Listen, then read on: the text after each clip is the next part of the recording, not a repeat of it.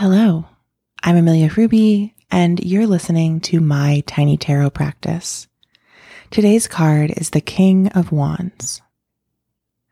In the Rider Waite Smith illustration of the tarot, the King of Wands is, like all of the kings, seated on a throne, looking out ahead, holding a wand in this case, cloaked in a red gown, a yellow cape, um, a green mantle with a golden crown above their head.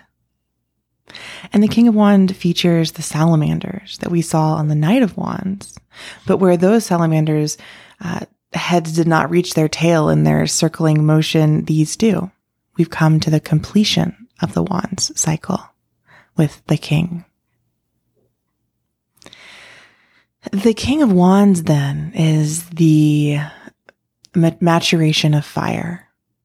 It's the end of this fiery journey that we've been on from the ace to the 10, the page to the king.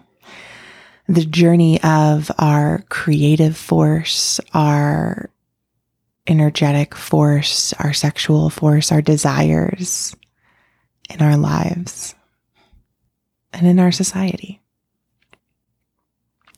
The King of Wands then becomes the, the ruler of these desires or a leader in this way. And I really enjoy how, um, Rachel Pollack in 78 Degrees of Wisdom talks about how the kings are where success meets social responsibility. And so with the King of Wands, we have creative success the mastery, perhaps, of our creative energy and desire and fire, meeting the social responsibility of tending to our communal and collective flames, of guiding our creative energies, of supporting our sexual desire. All of that comes up in the King of Wands. And I think that's also why Rachel Pollack says that the King of Wands is a very confident leader right? You know, all of the wands things, the creativity, the energy, the sexuality, they bring a lot of charisma. The King of Wands, if you know someone in your life who really has that uh, life, that life force is so strong in them and they draw people toward them magnetically as a result of that, that's a very King of Wands figure. And some of us become the King of Wands at different moments in our lives. And that's a really beautiful position to, to hold where you are channeling your life force and exuding that energy and in this relationship with it of, of success and social responsibility. For me, I really like to, I, I don't feel that way that often, I'll be honest.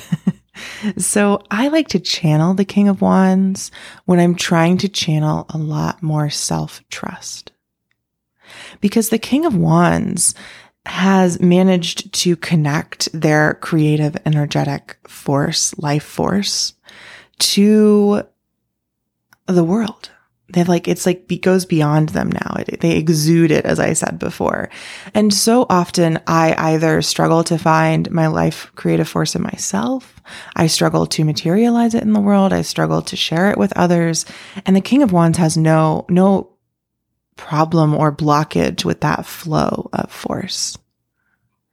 And so in moments when I'm struggling to trust myself, when I'm struggling to share my convictions, my beliefs, my creativity, I like to channel the King of Wands as a reminder of self trust and of social responsibility.